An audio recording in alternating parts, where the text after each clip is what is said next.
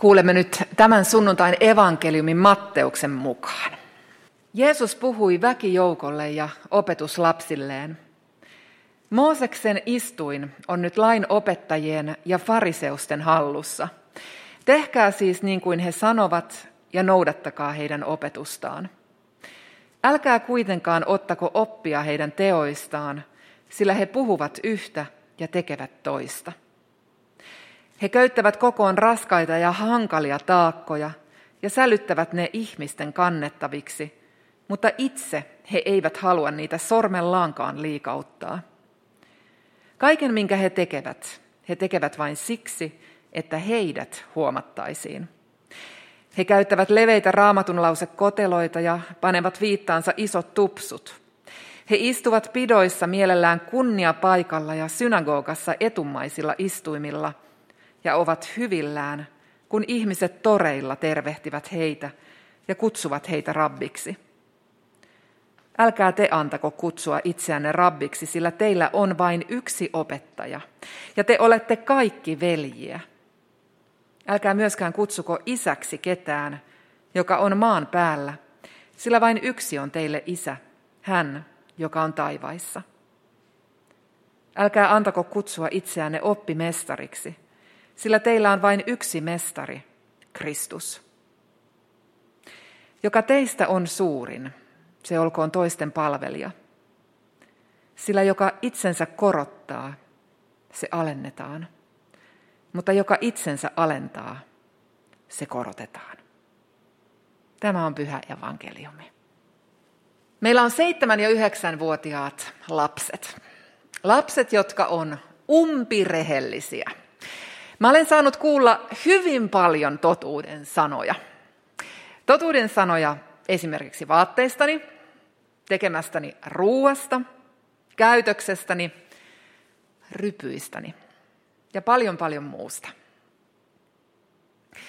Lapset on umpirehellisiä myös itsensä kohtaan.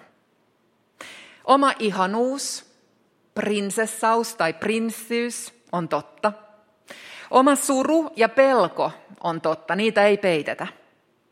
Se maailman suurin kiukku on totta. Lapsi on oma aito itsensä ja näyttää avoimesti sen, mitä kokee ja tuntee. Yhdeksänvuotias saattaa jo suodattaa sanomaansa. Edelleen hän on silti rehellinen.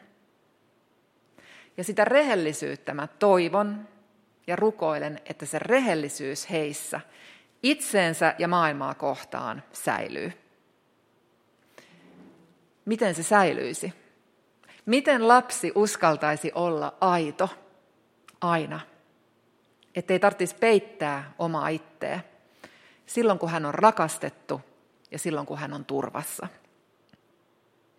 Me ihan jokaiseen elämä jättää jälkensä. Me kannetaan itsessämme muistomme, haavamme, mustelmamme.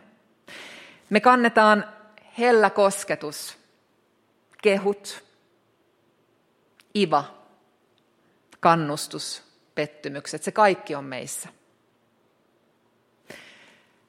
Samalla meissä on yhä se aito pieni lapsi, sisäinen lapsi – Lapsi, jonka silmissä on kaikkia kaikkeus. Lapsi, joka on osa Jumalaa.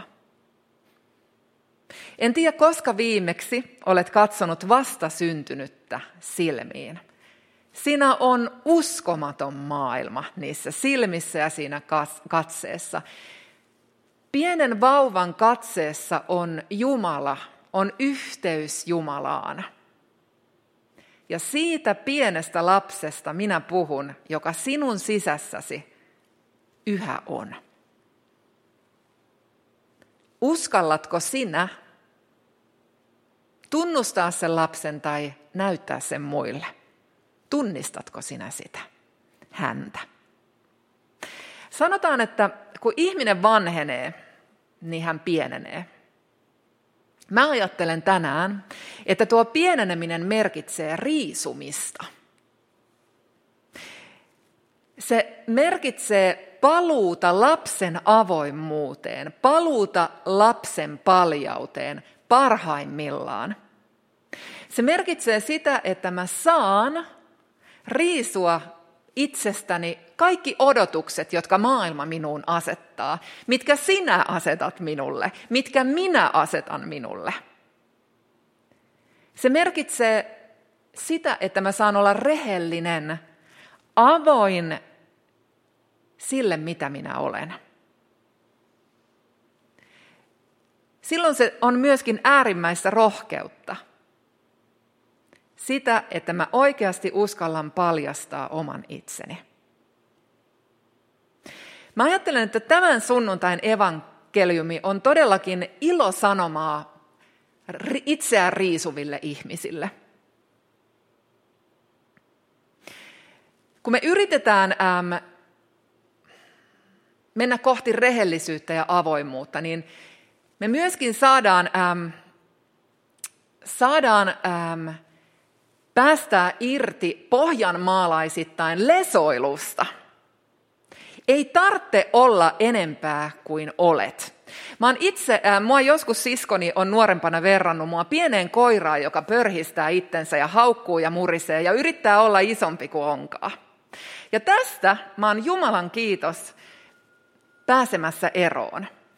Mun ei tarvitse olla yhtään enempää kuin mä olen, vaan jotenkin kyllä, mun on tehtävä parhaani, mutta mun ei tarvitse tehdä yhtään enempää. Mun ei tarvitse päteä, ei, ei ammatillisesti, ei tiedossani, ei ulkonäössäni. Mä voin tehdä parhaani, toivon mukaan olla onnellinen silloin, kun mä teen parhaani, ja olen oma itseni. Siinä on jotain sellaista, että, että häivyttää itteensä. Kristittynä me saadaan häivyttää itseämme taustalle. Nimittäin kun me ei olla yksin silloin, kun me riisuudutaan tai riisutaan itseämme.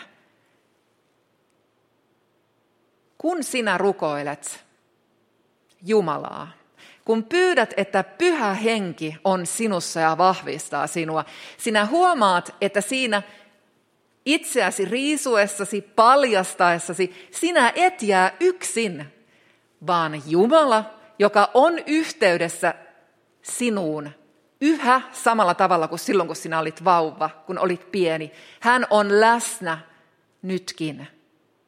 Sinä et jää yksin. Jumala on sinun kanssasi, eikä sinun tarvitse päteä. Ei milloinkaan. Ja se on aivan mahtavaa. Se on, se on sitä evankeliumia, ilosanomaa meille vapaina Kristuksessa. Vapaina myös toisiltamme ilossa.